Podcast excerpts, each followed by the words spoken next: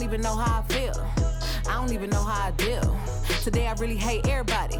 And that's just Hello world, welcome back to the Jones Chronicles. I'm your host Christina. We're back for another week. It went by really quickly, I must say. I'm still suffering the side effects of a code. Apparently, it's going around everywhere across state lines, so I don't feel too bad because it is the approaching fall, the transition from 40 degrees to 75 to 22 can be a little, you know, hard on the body. However, however, it does seem to finally be waning off because I don't need anything to get in the way of my midlife crisis vacation, which by the way, is less than 30 days away. I'm so excited. I can't even contain myself. You're probably going to hear about it a lot until it happens. My child criticized how I eat spaghetti because I use a, a, a fork, not a knife, and I cut it. I just cut through the noodles. And she's like, You can't eat spaghetti like that. That's disrespectful to Italians. And I'm like, Well, this is not Italian spaghetti, so they already disown this shit. This is Amerispetti.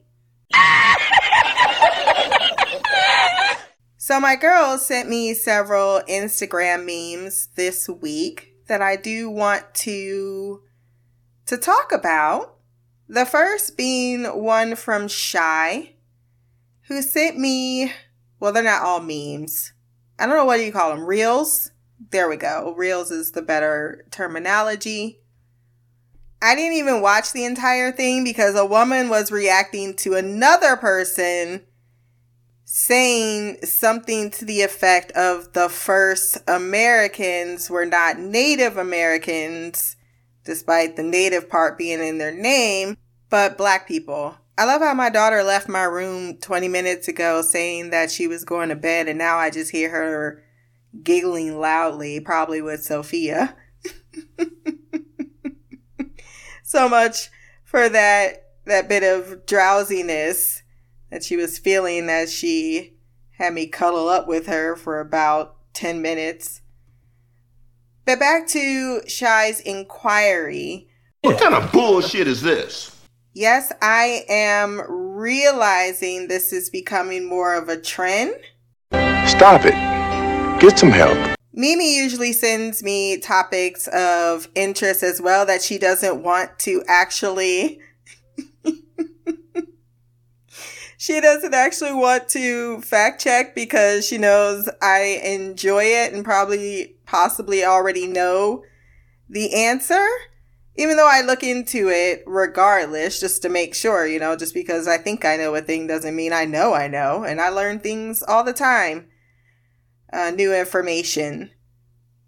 So when I saw this from Shy, I immediately red flag though because there is these five minute, if not less, sound bites that really don't encompass the full scale of the story, and I'm sure that's also why Shy pushed this information. Like, look into this, ma'am. But immediately, I was not taken in by this. Very much the Native American peoples are the ancestors of the continent in which we call America. What people don't really go further into, which is geography, it's a huge thing, which on our map is actually a misconception in itself because there are places that are not as big or smaller than other pl- regions or other continents in the world. But due to which power base you're from, and if you're America, you're feeling pretty dick heavy, you're going to put yourself out there as being a little bit misconstrued in the story of its success. But if you're going to go into looking for um, information about people and race and ethnicity, which are two different things, by the way, which is where you want to start off. Ethnicity is similar, similar concept to race. While races have often been distinguished on the basis of physical characteristics, especially skin color, ethnic distinctions generally focus on such characteristics, cultural characteristics as language, history, religion, and customs. So, i.e., Africans were not here before Native Americans unless you are only referencing African migration from, as Homo sapiens, from Africa to other places of the world during a time when our, our, our idea of the continents as we know it didn't even exist because of Pangea.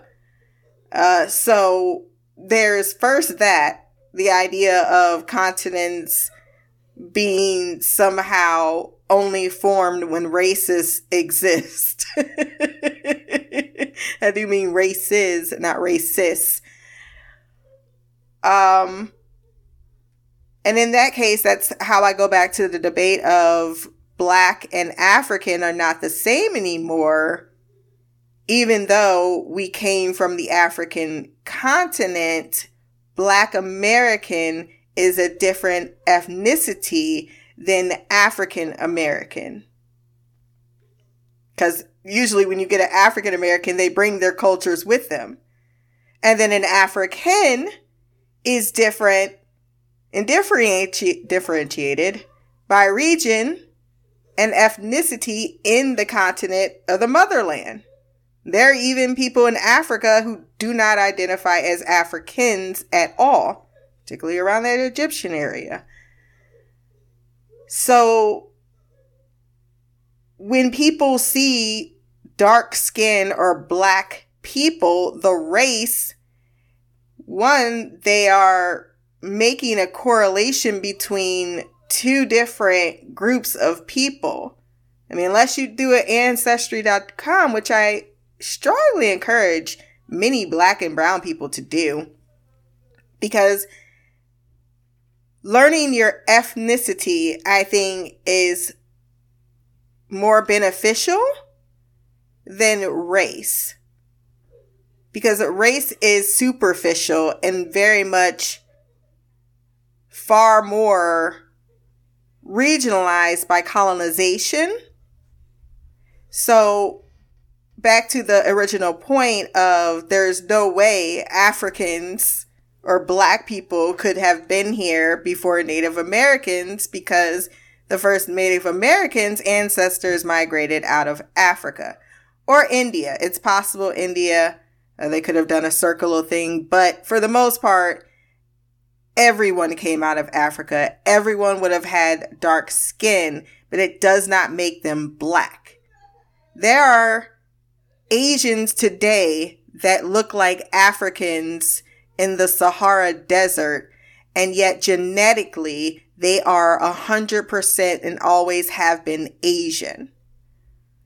So even if you find some evidence of darker people that were here back in Native American times, that's not at all um,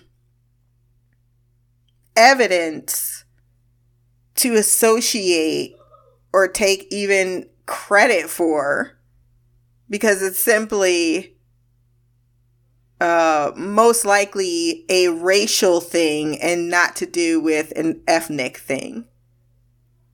And I think that the Native Americans have already had so much of their culture and their identity taken away from it we don't need to be disrespectful, desperately seeking our own answers to make inferences where there's clearly far more evidence to the contrary. But it is good to look into these reels and topics if they interest you. because the start of a conversation is how you gain knowledge. It's also how I learned from Parthenia that Indus is the region where many identify themselves not as Hindu, a name given by colonization or colon during colonization by colonizers to the Indus peoples because they technically come from the Indus River Valley. This is the same with many countries. I found out on this geographic video I kind of breezed through, but it's called an endium versus an exiem. And in the endonym, I'm going to say this wrong because it's very late, also known as an autonym, is a common native name for a group of people, individual person, geographical place, language, or dialect, meaning that it is used inside a particular group or linguistic community to identify or designate themselves, their homeland, or their language. An exonym, also known as a xenonym, is an established non native name for a group of people, individual person, geographical place, language, or dialect, meaning that it's used primarily outside the particular place inhabited by the group or linguistic community. There are a lot of, I wish I could find the video. If I do, I'll link it in the show notes, but it's just a quick search on YouTube, just geographical facts. But one of the more common ones, and some of these I'm probably going to get wrong because I'm doing it by memory. But what I know 100% is Deutschland, because I say it bad every time. Deutschland is Germany. That's in Germany, you're going to hear Deutschland. You're not going to hear this is them referring to their country as Germany. In Rome, I think it's Roma. Seville was the name for Spain, civilians. The Czech Republic, I believe, is Prague, but they would call themselves from the Czech Republic. But outside, we would say it's Prague. And then I don't quote me on this one, but Bucharest is Romania. Those are the few that I, I kind of know at the top of my head. But it's fascinating to know that we in America don't have all the information. and then it's it's the lack of having conversations with other cultures that don't get us as informed as we should because we keep allowing barriers between us that, as Bill Burr says, allows for every group of people to miss some information.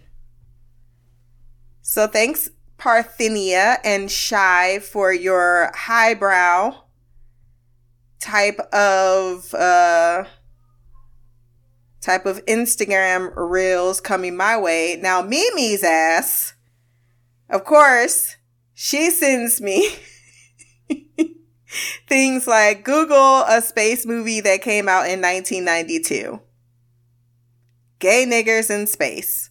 My anaconda don't. My anaconda don't. My anaconda don't want none unless you got buns, hun. He's pulling his cock out.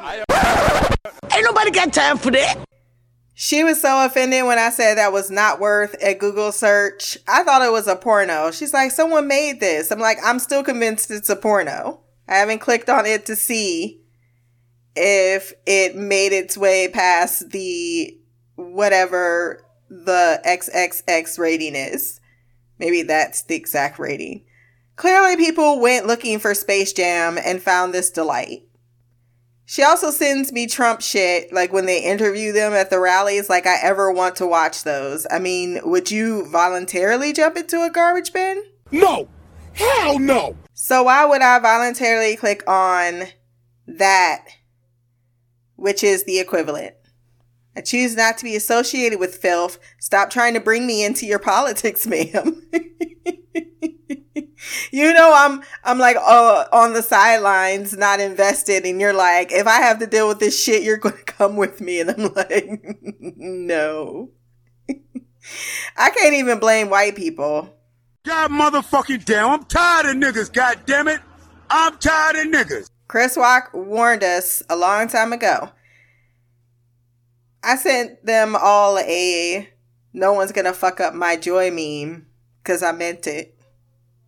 I'm not allowing any of this outside noise to penetrate the zen I am building up for myself. Also have no desire whatsoever to eat frozen faux crab, which already did not sound appealing, mind you. Cause watching how it's made, it's literally chalk hydrated in susceptible liquids. Disgusting. This is a crazy story. Major Henry Rathbone, President and Mrs. Lincoln. Oh no. I know.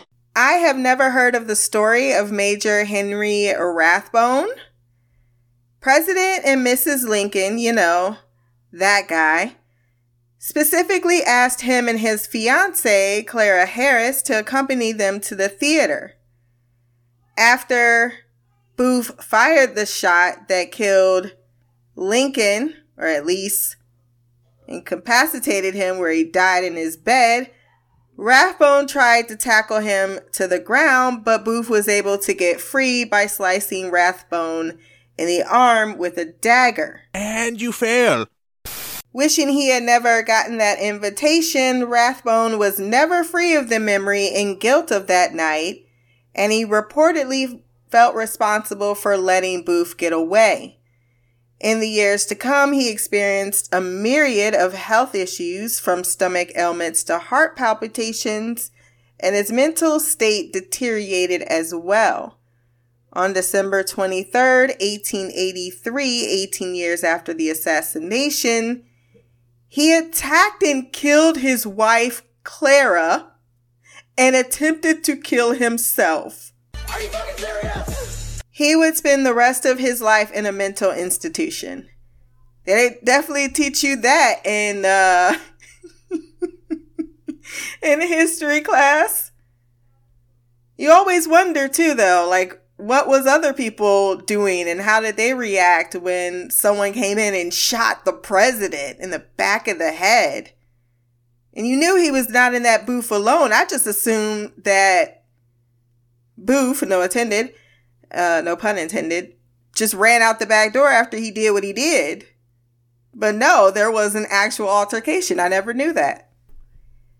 And then he continued on a miserable existence until he died in a mental facility. And he was just the bystander of a greater tragedy that's remembered by all the hundred and so years later. And yet he's absolutely forgotten.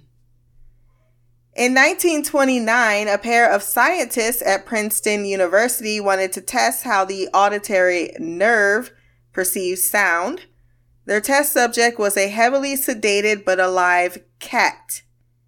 The scientists Ernest Wever and Charles Bray cut out part of its brain and attached one end of a telephone wire to its auditory nerve and the other end to a receiver.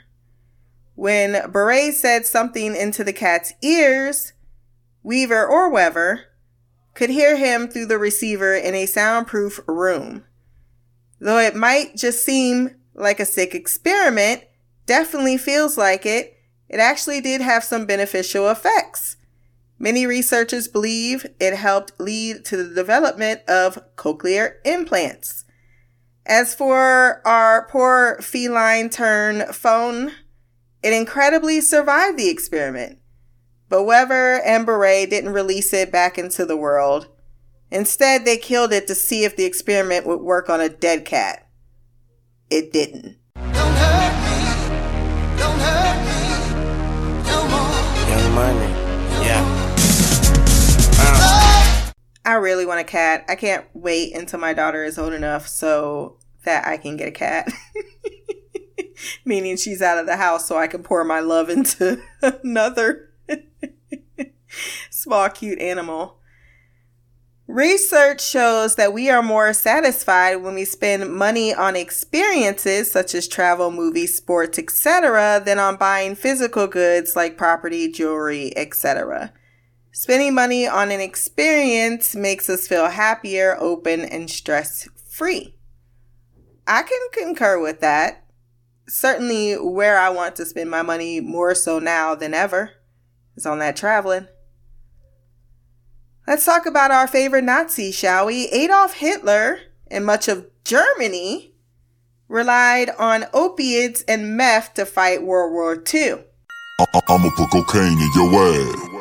Now we know that America, Brittany, well, I say Brittany, Brittany, Great Britain, and I'm sure other nations are not at all, at all, um, innocent in the in the drug pimping trade during wartime. But Germany really like uh fucked up their their troops, man. Germany awake, the Nazis barked, and they meant it more than most people even know. As Nazi Germany battled its way through World War II, the country relied on a little secret to stay energetic. A pill called Pervitin. Soldiers used it to avoid sleep and to numb the terror of battle. Housewives popped Pervitin so they could finish all their chores and lose weight. It turns out, however, that it was just pure methamphetamine. And Adolf Hitler himself relied on even stronger remedies, taking a drug called Eukodal, effectively a cocktail of oxycodone and cocaine to treat various ailments. His doctor had him doped the fuck up. No wonder he sounds like I don't understand. it's because he was absolutely blitzed out of his fucking mind. Cocaine's a hell of a drug. Our brain always tries to find problems as it is designed to solve them. This is the main reason why we have to face problems again and again. That is intriguing to think of your mind in the sense of a computer and it's built to problem solve, which is basically how the human species, the human uh, species, the human species evolved is our ability to collectively and separately problem solve and be able to follow the logic and reason as well. I think this idea of us morphing into machines is is a moot point because we are ourselves currently fleshy machines in my mind that kind of have all these parts and shit that work together and are synchronized.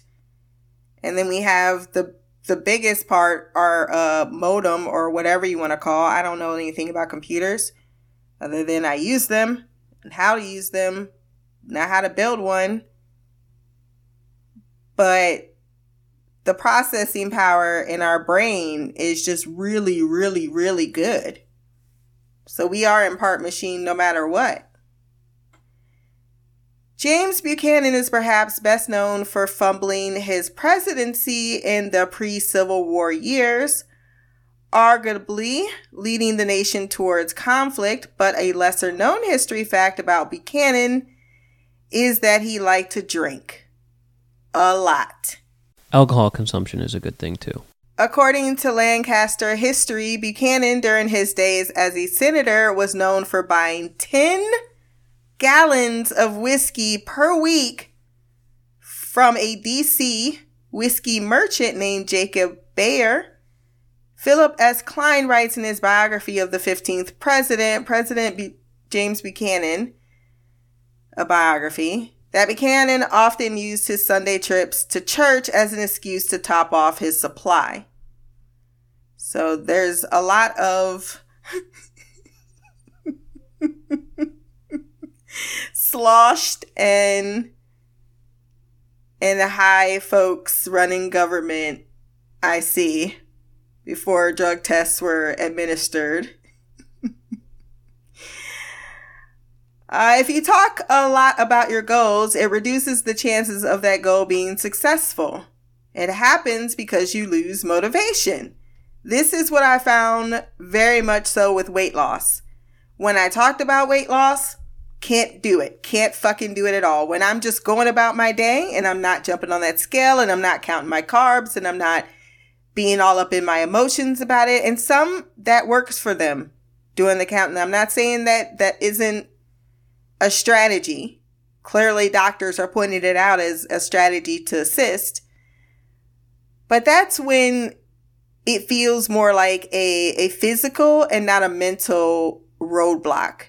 And I think for weight loss, so much of it is mental and not physical because the stress of even trying to think about losing weight actually adds more to your your the chemical hormones in your body. So yeah, I totally think that there's a lot to that and that's the connection I'm making.